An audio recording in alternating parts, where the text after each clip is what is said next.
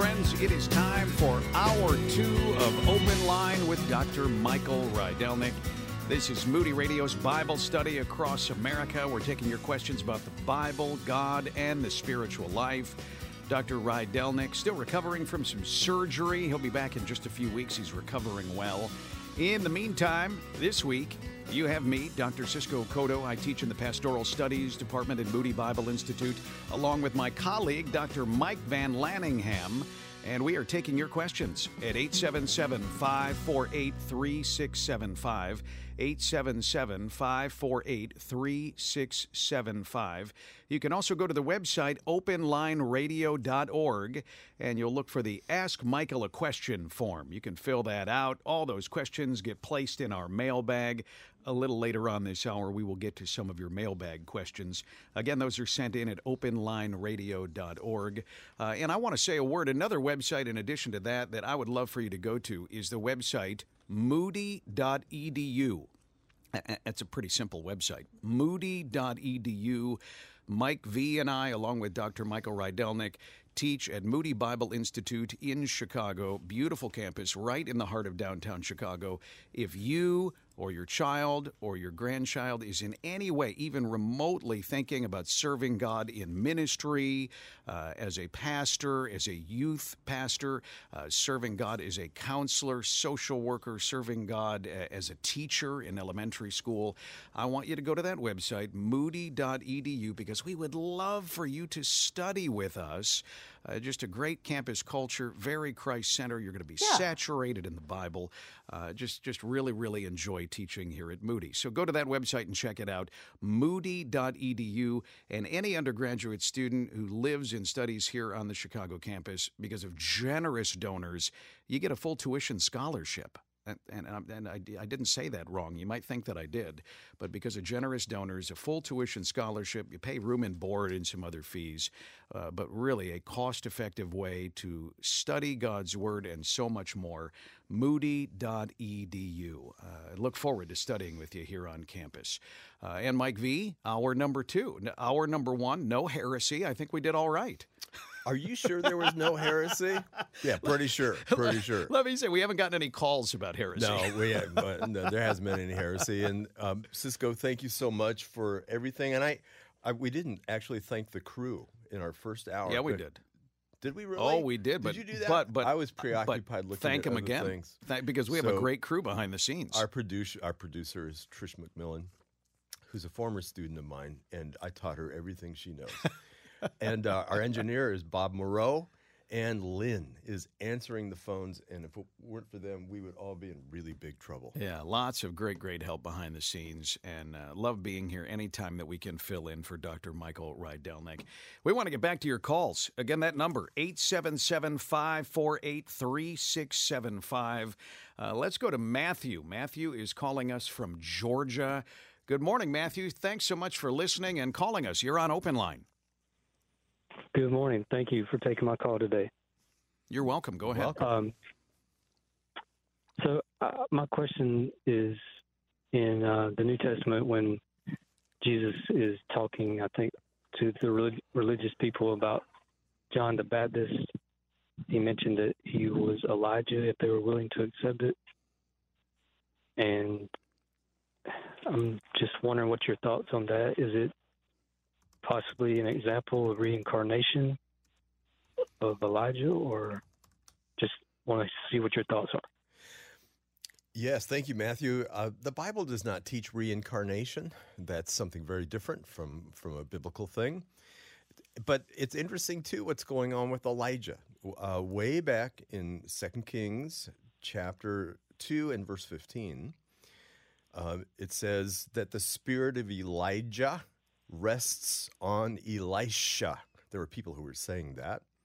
Um, and, I, and I think that, again, that's not incarnation, it's just the Lord worked it out so that he gave Elisha a similar ministry, similar capabilities, and, um, and just sort of a, a, similar vibe that Elijah had without, um, without Elisha being the reincarnation of Elijah. It's interesting in Luke chapter 1, verse 17, referring to John the John the Baptist, is saying this. Um, it says uh, he will go as a forerunner. John's, uh, John is um, being referred to here. It is he who will go as a forerunner before him in the spirit and power of Elijah. And so we have the same, a real similar expression to what we had in Second Kings. And I think what the idea is is that is not that um, that John the Baptist is a reincarnation of Elijah. It's as Elisha had a similar ministry and uh, similar power and could do similar sorts of miraculous things. John the Baptist had a similar ministry, a similar message, calling God's people back to covenant faithfulness and such.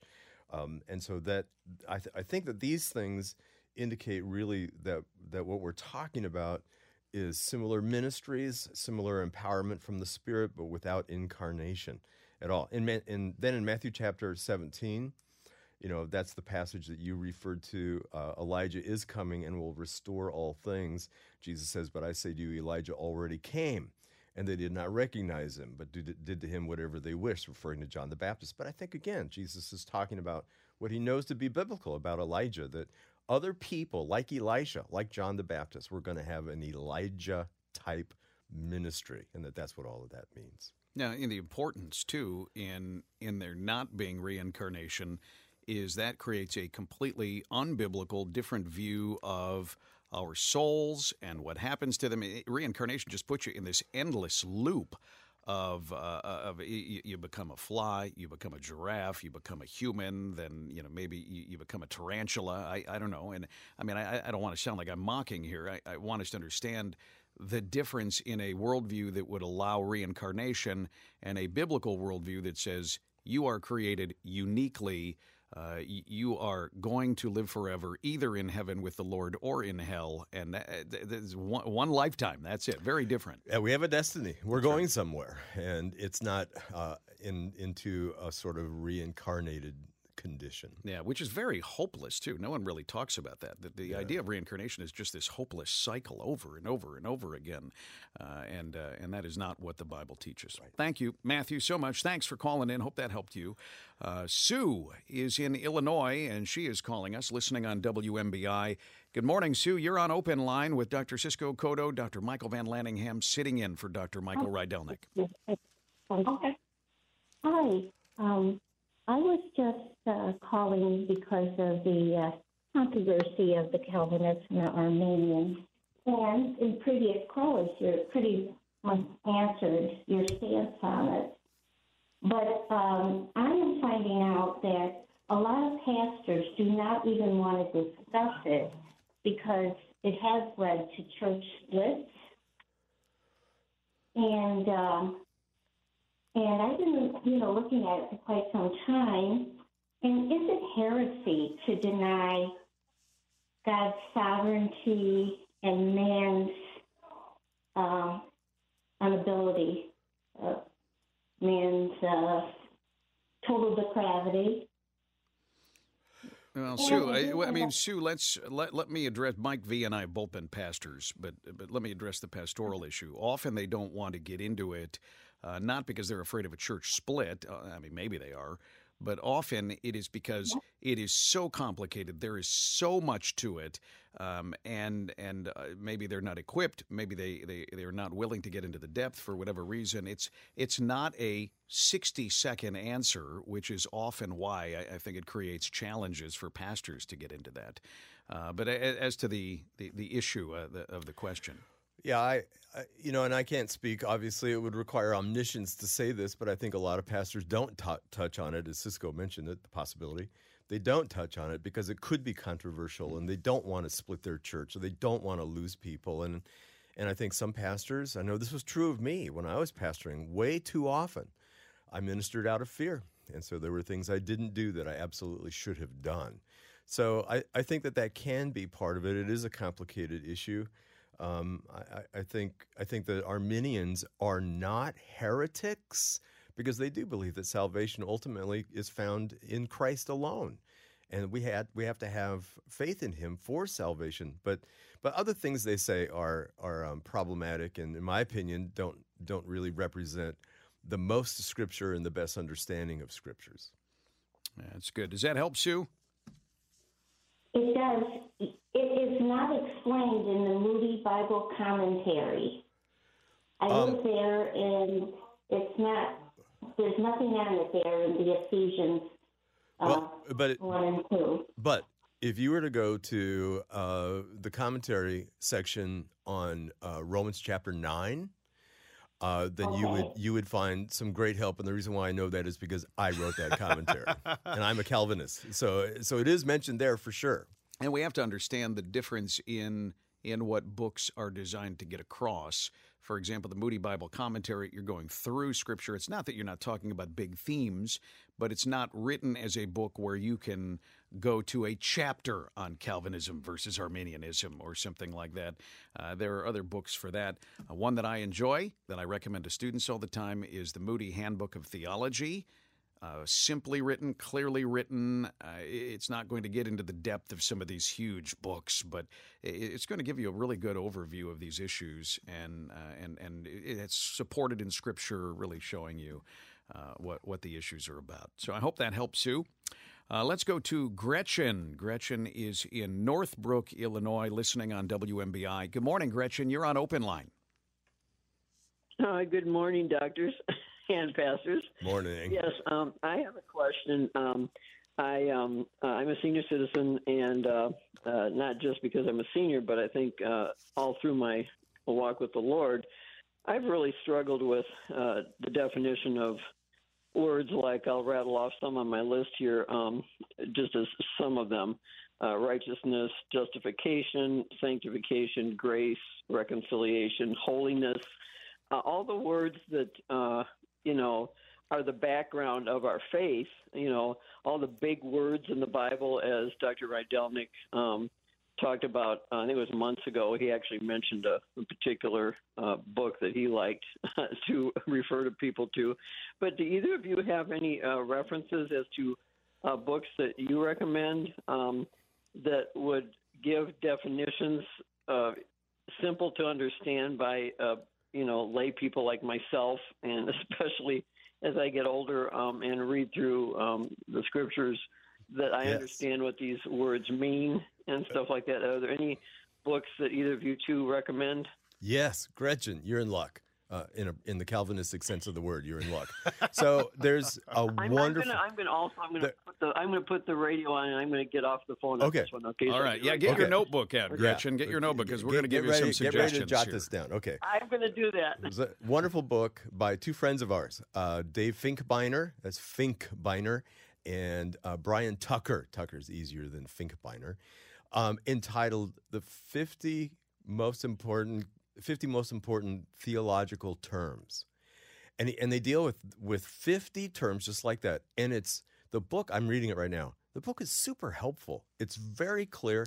It shows a bunch of issues on some things, but it deals with them with brevity and clarity. There's another great book by a guy named J. Dwight Pentecost, who is not a Pentecostal, used to teach at Dallas Seminary, uh, entitled Things Which Become Sound Doctrine. Things Which Become Sound Doctrine. That also has like 18 chapters in it dealing with different theological terms. I would say these these two books, 50 key theological terms, most important theological terms, and things which become sound doctrine, would be very helpful for you. All right, I have one to throw out, but say say those again slowly because there's people at home. They have pen and paper in hand, Yep. furiously writing down, and they're like, "Oh, I, I missed part of that. What was that one?" So say those Okay, again. 50 key theological terms. I think that's the title. Well, let me let me see. Probably Uh, most uh, important. 50, 50, 50 most, most most important. important theological Yep, terms yep. and things which become sound doctrine. Yeah, I have one more that I want to throw at you. That is, uh, it- it's a little deeper. There, there's more depth, but that's okay. We're not afraid of depth. Uh, this one is called "The Essential Scriptures." The Essential Scriptures. It's written by Kevin Zuber. Uh, it's a handbook of key. What, what he does beautifully is he he finds all of the texts that support the doctrines that we believe, and he harnesses them together in sections. So when you're you're talking about what we believe, he takes you right to these scriptures so that they're very easy to find. Uh, so that that's a good one too. The Essential Scriptures by Kevin Zuber. That, that would be a good one for you to get. So that's three of them. I, I hope that helps. And thank you so much for calling in. I'm Dr. Cisco Cotto along with Dr. Michael Vanlaningham, and we are sitting in for Dr. Michael Rydelnik on Open Line. More of your calls coming up. Here's the number 877 548 3675. 877 548 3675. We look forward to talking to you along the radio kitchen table.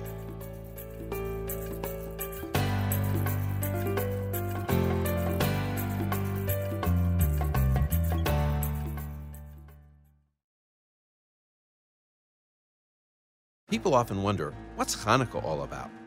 So, with Hanukkah coming up in December, Chosen People Ministries wants to help open line listeners by offering a free booklet called The Gospel According to Hanukkah. Chosen People Ministries reaches Jewish people around the world with the good news of Jesus the Messiah. The Gospel According to Hanukkah explains the ancient origins of this holiday, the way it's celebrated today, and how it relates to our own faith in Jesus, the light of the world. For a free copy of the Gospel According to Hanukkah, just go to openlineradio.org. Scroll down, and you'll see a link that says A Free Gift from Chosen People Ministries. Click on that, and you'll be able to sign up for your very own copy of The Gospel According to Hanukkah.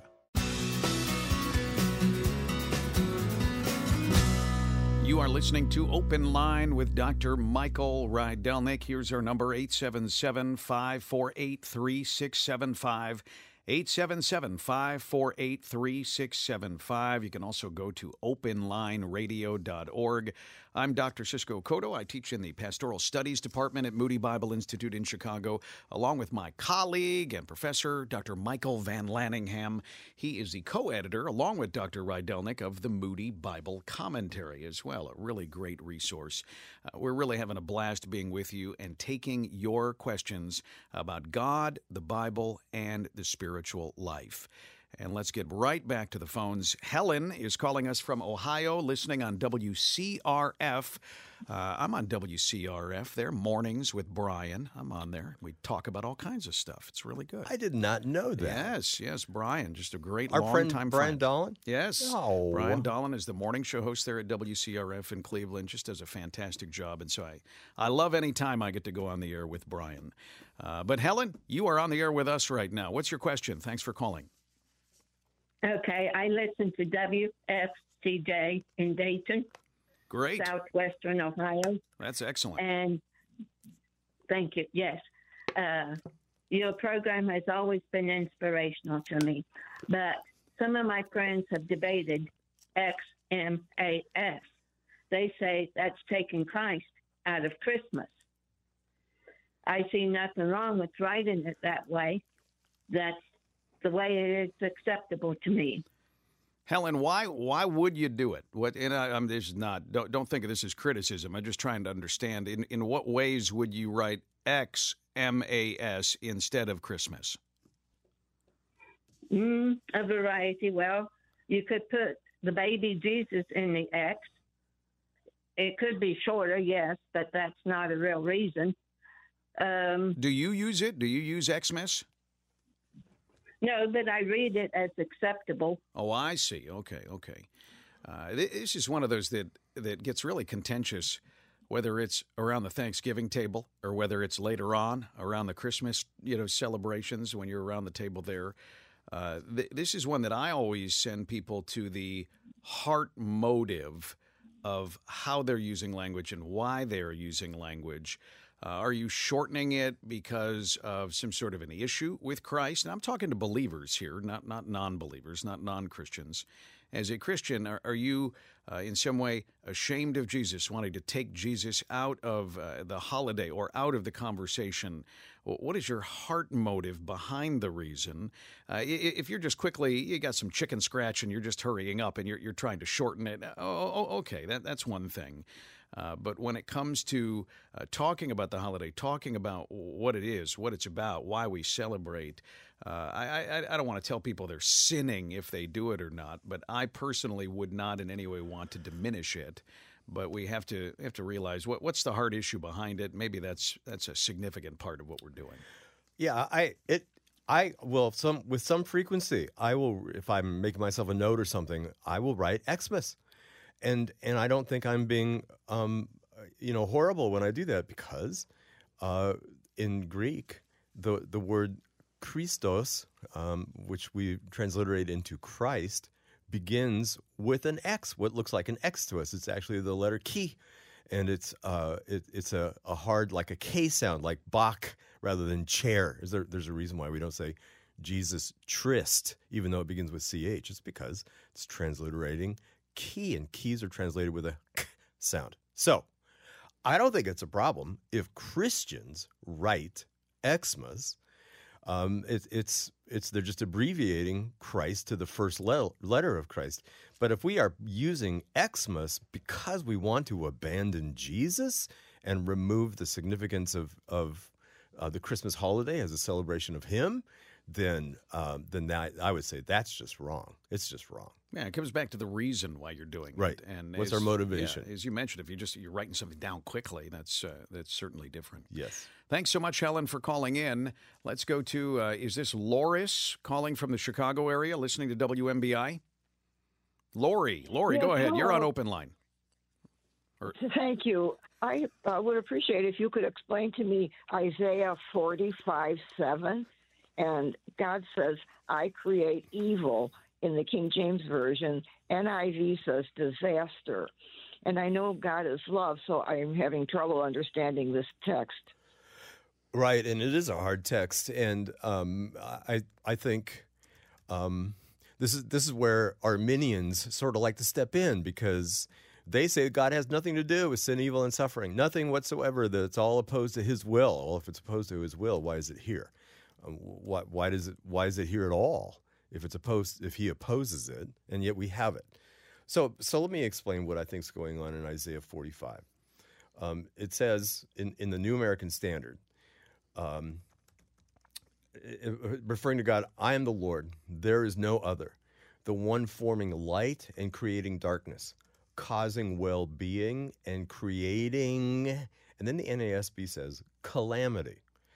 It's actually the Hebrew word ra'ah, and sometimes ra'ah can be used for moral evil, what we think of as moral evil. But sometimes ra'ah is used for natural disasters and calamities that befall a person. It goes on to say that God is the one causing well being and creating calamity. I am the Lord who does all these. And so part of what we have here is a statement affirming the fact that God is sovereign and providentially rules over and governs sin, evil, and suffering. In this case, suffering uh, because of natural disasters. One other passage as well in the book of Lamentations, chapter 3, verse 37 38. It says, Who is there who speaks and it comes to pass, unless the Lord has commanded it? Is it not from the mouth of the Lord, uh, the mouth of the Most High, that both good and ill go forth? All of which is saying God is sovereign over hardships that happen in the world, natural disasters and such. But I think He also providentially governs for His glory and our good, governs even uh, sin. But it's not that God has is the creator or the originator or not even the promoter of sin. He is sovereign over it. He he will uh, bring about good through it, in spite of it, and that just shows His power. But God's God doesn't. God is not the one who made evil, and there we have a mystery for sure. And that's where I, I think there there is tension that so many people struggle with is the idea that the as you mentioned in the New American Standard calamity that somehow God could use that and yet we see it all the time in our world whether it is natural calamity uh, storms that sort of thing uh, whether it is the, the the poor actions of people God uses all of these things and and we can start with the cross which Right. I mean, you want to you want to talk about uh, what seems like a big mistake, and for the people who did it was, and yet God uh, ordained it. God knew it would happen. God used it, and He used it to all of our benefit. It was a sin for those people to crucify Jesus, the Romans and the Jewish leaders both. Uh, it was a sin for them to do it, and yet we know that God, in His providence, stood behind it without Him being guilty of the moral evil of their sin. And there we, we do, And there we have mystery. And and that's a mystery sometimes very uncomfortable to sit in, and yet we have to sit in those mysteries at times. Uh, we look forward to taking more of your calls at 877 548 3675. 877 548 3675. We have the mailbag coming out next. Lots of questions coming in at openlineradio.org, and we will get to some of those next. Dr. Cisco Cotto and Dr. Michael Vanlaningham sitting in for Dr. Michael Rydelnik on Open Line. Each week on Open Line with me, Dr. Michael Rydelnik, we sit around our radio kitchen table and study the scriptures together. You can become a kitchen table partner by supporting Open Line each month. As a benefit to becoming a partner, you'll receive a bi weekly email called A Bible Study Moment, where I'll share Bible study tips, answer some common Bible questions, and encourage you in your spiritual walk. Become a kitchen table partner today. Call 888 644 7122 or go to openlineradio.org. We're so glad that FEBC partners with Open Line with Dr. Michael Rydelnik, bringing the FEBC mailbag every week. Learn how Far East Broadcasting Company is taking Christ to the world at febc.org. On their weekly podcast, Until All Have Heard with Ed Cannon, you'll hear stories of lives changed by Messiah all across the globe. Again, you can hear the podcast when you visit febc.org. That's febc.org.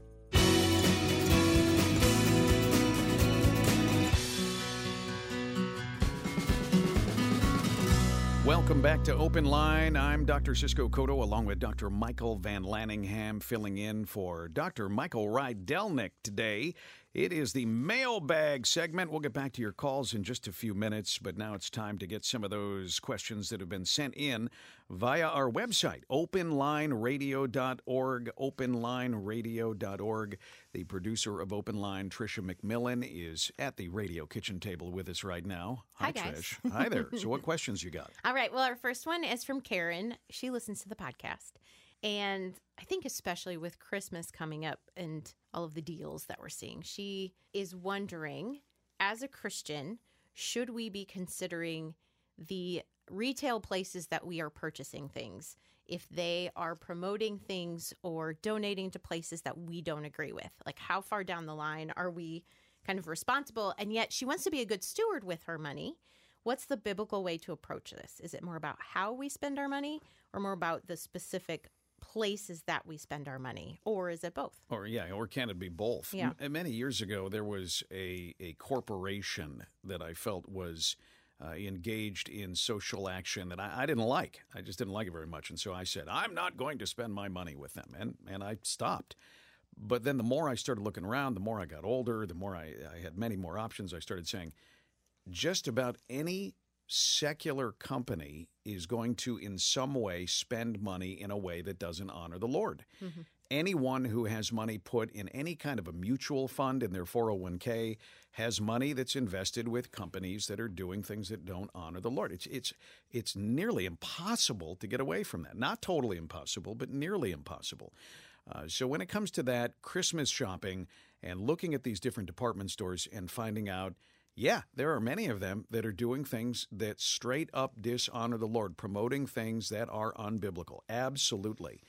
Uh, I think what you have to do is James 1 tells us uh, if you want wisdom, ask of the Lord. He'll give it to you generously. And when it comes to your money and when you spend your money and where you spend your money and how you spend your money, remembering that it's all God's money anyway and we're just stewards of it, I think you need to ask the Lord for wisdom should I shop at this store or should I not? Should I shop at that store or should I not?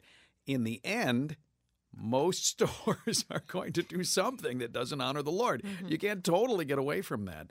Uh, so I don't think there's hard and fast rules other than you say, Lord, how, how do you want me to spend your resources and, and where do you want your money to go? I yeah. think that's a great answer. I, I was going to use an example of, you know, if if if I become aware that the particular kind of screw I, I buy to, to fix something in my house is also used by um, a company that makes bar stools upon which people sit and get drunk. Well, do I do I then choose not to buy that particular kind of screw from a particular hardware store because of that? I mean, where do you draw the line? It, you could go on and on and on forever, and, and then in that case, what we have to do is we have to end up staying at home, never going outside, never purchasing anything, and never interacting with anybody. So that's to give you freedom in the sense that don't don't feel, oh, I'm dishonoring the Lord. This, this sort of burden. I'm dishonoring the Lord if I spend money in that particular store. Uh, I, I always want to encourage brothers and sisters. Don't just don't don't feel so much weight from this, because there are stores that are spending money all kinds of ways, and yet.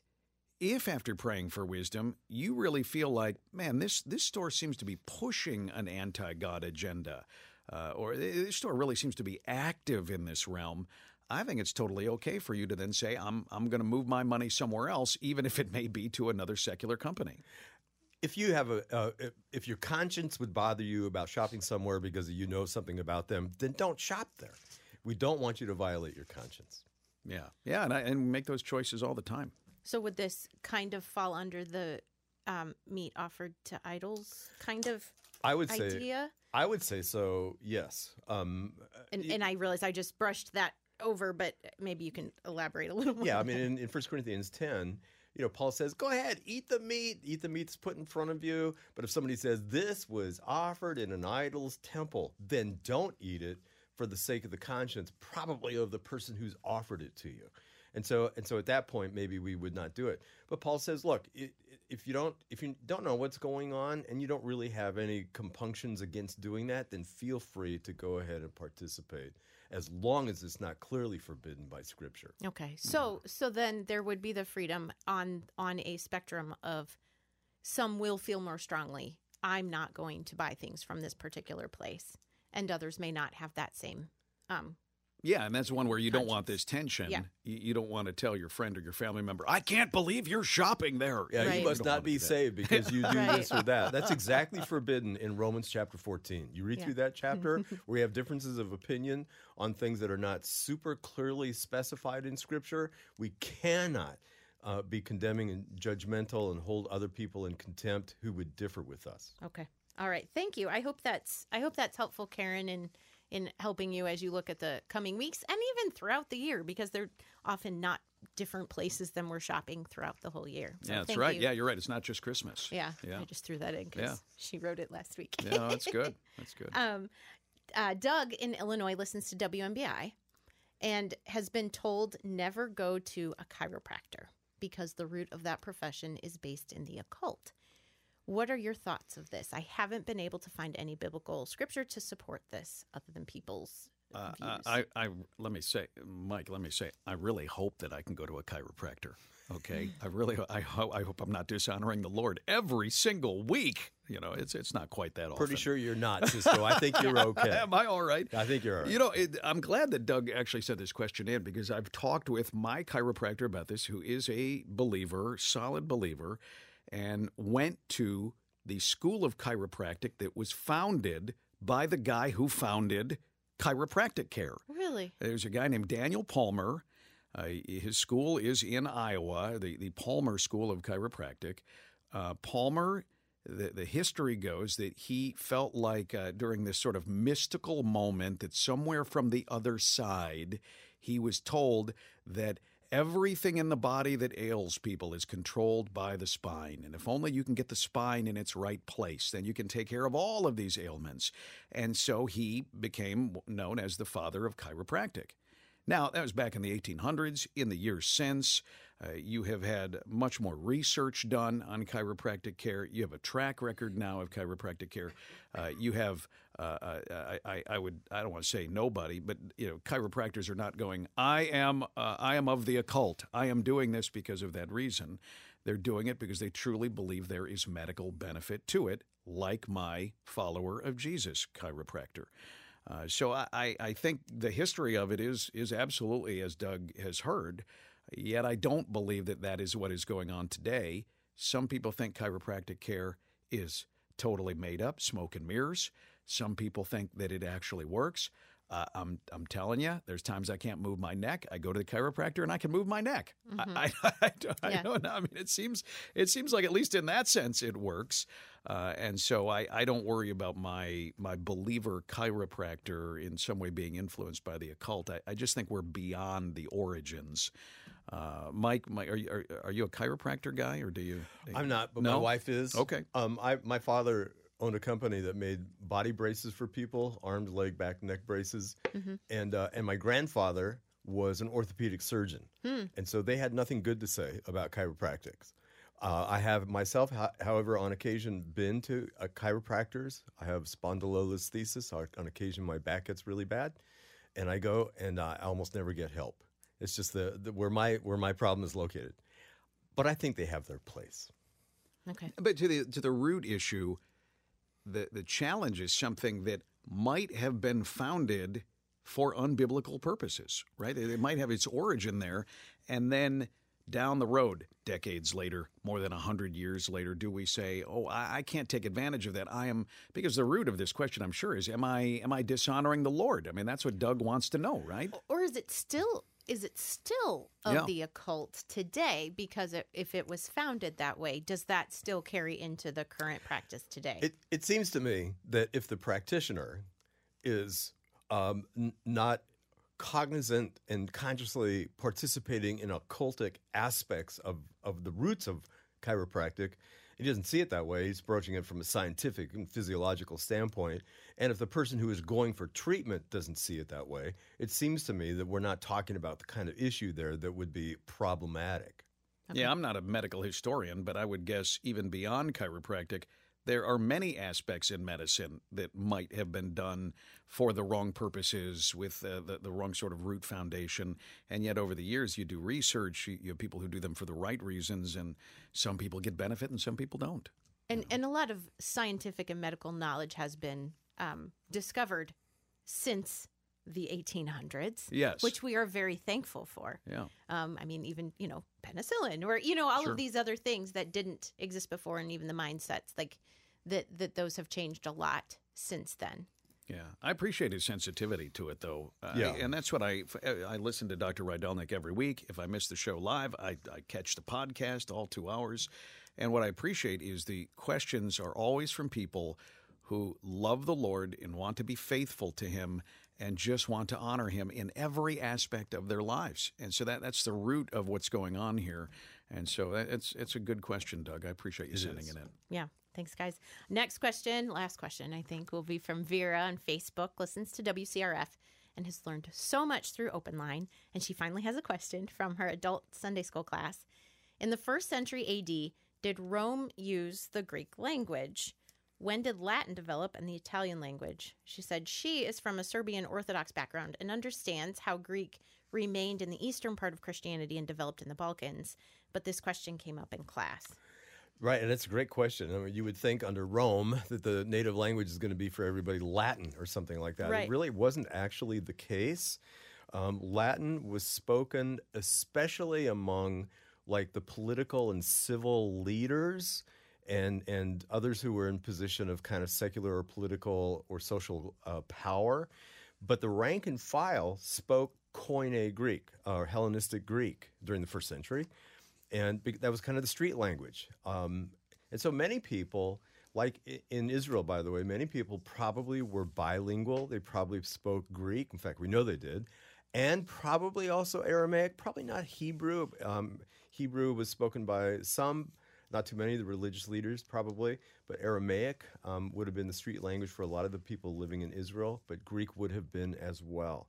And so it's, it's funny to think about how under Rome, the Greek language was still um, very much in place for the rank and file person in the Roman Empire. would there still have been the the um, biblical Hebrew that they were using because that's what the Torah would have been written on that they would read from in synagogue and stuff, And- right? And, that's why I say that that um, some of those who were more the, the trained scribes and lawyers, and maybe some of the Pharisees, uh, might very well have known um, Old Testament Hebrew.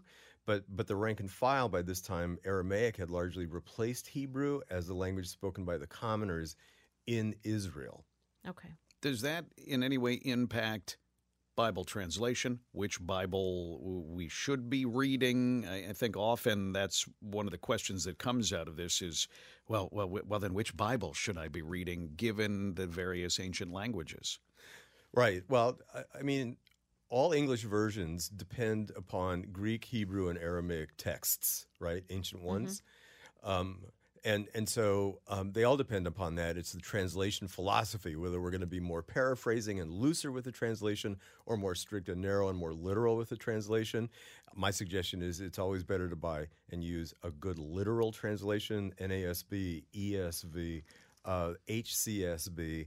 To start with, uh, those are great translations, faithful to the original languages. Okay. All right. Thank you. Good question. Yeah. Thanks so much. Appreciate you, Vera, for not only listening, but also for sending in that question. You can get in the mailbag by going to openlineradio.org. Always love taking your questions here on Open Line, especially on the phones. And we'll get back to the phones coming up next. The number is 877- 548 3675. 877 548 3675. Dr. Cisco Cotto and Dr. Michael Vanlaningham joining you around the radio kitchen table this morning, sitting in for Dr. Michael Rydelnik on Open Line.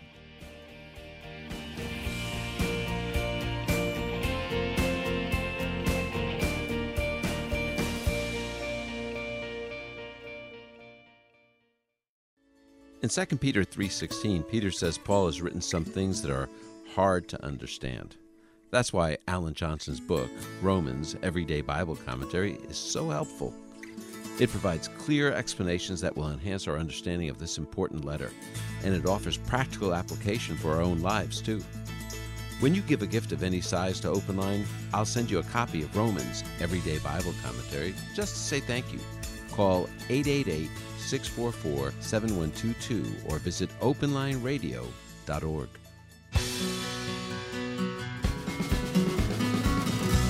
Welcome back to Open Line with Dr. Michael Rydelnik. He'll be back in January, recovering after some surgery. He's healing up well, and we look forward to having him back here around the radio kitchen table. I'm Dr. Cisco Cotto, along with Dr. Mike Vanlaningham. We both teach at Moody Bible Institute in Chicago, and really great to be here with you. Let's get back to your calls. We'll begin with Lori. She is listening in Chicago on WMBI. Good morning, Lori. Thanks for joining us. You're on Open Line. Good morning, Cisco. Good morning, Michael V. How are you, Lori? Oh, great. Finally, I got through. And this is a hard question to reconcile.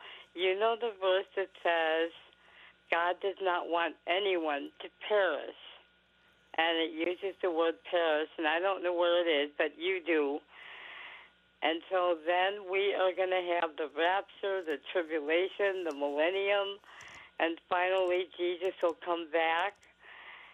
And there won't be just the devil and the dragon and the antichrist and the demons in the lake of fire. There will be unsaved people in the lake of fire.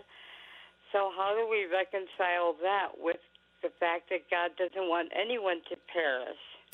Right. Okay. That's a that's such an important question, Lori, and it's so important in light of Second Peter chapter three and verse nine, a verse that, in my opinion, is almost universally misread by well-meaning Christian people. So here's what the verse says. This is New American Standard once again. The Lord is not slow about his promise, as some count slowness, but is patient, and here's a key expression, toward you not wishing for any to perish, but for all to come to repentance. Now, what we tend to do is we tend to skip over for toward you, and we camp on the end of the verse, not wishing for any to perish, but for all to come to repentance. Let me suggest this: that God is patient toward Christians, not wishing for any Christians to perish, but for all to come to repentance. Now, now I'll explain what I mean by this. But start if we ask the question who's the who are the yous in this passage in the context well if you go back to chapter 3 verse 1 it says this this is now beloved the second letter i'm writing to you in which i'm stirring up your sincere mind uh, verse 2 that you should remember the words spoken beforehand by the prophets and the in the commandments of the lord and savior spoken by your apostles verse 8 um, but do not let this one fact escape your notice. So you know who you know who the yous are here. It's Christians, and so God is patient toward people who are among the elect. You got to hear everything I'm about to say. That He doesn't. That even people among the elect have to come to faith in Christ. Now, I sinned a whole lot before I trusted Christ as Savior. God was patient toward me. After the very first sin I ever committed, God would have been uh, within rights to kill me on the spot for my sin. But He was patient with me because He didn't wish for me to perish, that is, to die, before I got saved, before I came to repentance. And so I think that this is actually talking about how God, uh, uh, for, for those who He has chosen to be saved, they don't die before they actually come to Christ as Savior. Last thing I want to say in, in verse 14 in the same chapter, just a few verses later, it says, Therefore, beloved, since you look for these things, be diligent to be found in him in peace, spotless and blameless, and regard the patience of our Lord as salvation. In verse 9, God is patient toward you so that we would find salvation. And the patience of God in verse 15 is for our salvation. And so I think we're, what we're talking about here is not God's desire for everybody in the world to get saved, it's talking about his patience in not killing the elect before they come to faith in Christ, and, and they come to faith in Christ so they don't perish. And, and then they get saved by faith in Christ. I think that's what it's actually talking about. What's important, and I'm, I'm a great explanation of that, Mike. What, what's important, if we don't understand that, is it makes it sound like God is sort of this powerless God who's sitting there going, "Oh, oh, oh gee, I, I, I, don't want anyone to perish. I, I really hope that anyone doesn't perish." But but he doesn't have the ability to work in, in order to uh, to affect change in the hearts of the elect, in the hearts of the believers. And so I'm glad you explained it that way because a lot of people see that oh he's not willing that any will perish, but but some will. It's any of you. Yes, clearly he's not. Uh, clearly he's not powerful enough to get this done. Right. That's really good. Mike V, always love being on the radio with you. I look forward to doing that again next weekend here on Open Line with Dr. Michael Rydelnik. I'm Dr. Cisco Cotto. That's Dr. Michael Vanlaningham. For more information about Open Line, go to openlineradio.org. Thanks to the Open Line team, Trish McMillan, Bob Moreau, and Lynn.